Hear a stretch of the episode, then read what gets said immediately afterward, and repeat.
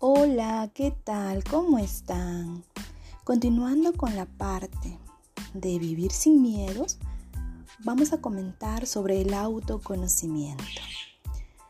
Para que nosotros logremos salir y conectarnos con nosotros mismos, pues debemos de conocernos. Muchas veces nos proyectamos pensando en los demás Vemos quizás las capacidades que tiene el otro, los defectos que tiene el otro, la parte que nos llama la atención de su actuar, de su comportamiento.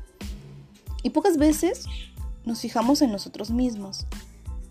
Entonces, lo que nosotros cuando decimos autoconocimiento es fijarnos en nosotros, conocernos realmente cómo nosotros actuamos, sí es cierto, vamos a quizás visualizarnos más en mi persona con respecto a los otros. Pero déjame decirte que si tú no te conectas contigo mismo, va a ser más difícil, pero no imposible, conectar con la otra persona.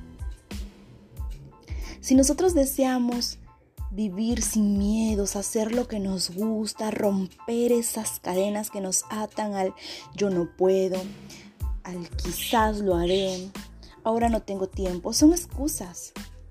Pero para lograr ese nivel, ¿qué es lo primero que debes hacer? ¿Qué es lo primero que se te viene a la mente en este momento?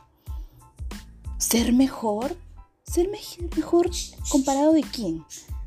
¿Ser mejor de ti mismo. Creo que en, en las otras audios anteriores creo que hablamos ya de esa parte y si no, escucha los spots anteriores.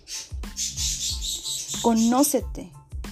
Si lo puedes hacer de forma mentalmente excelente.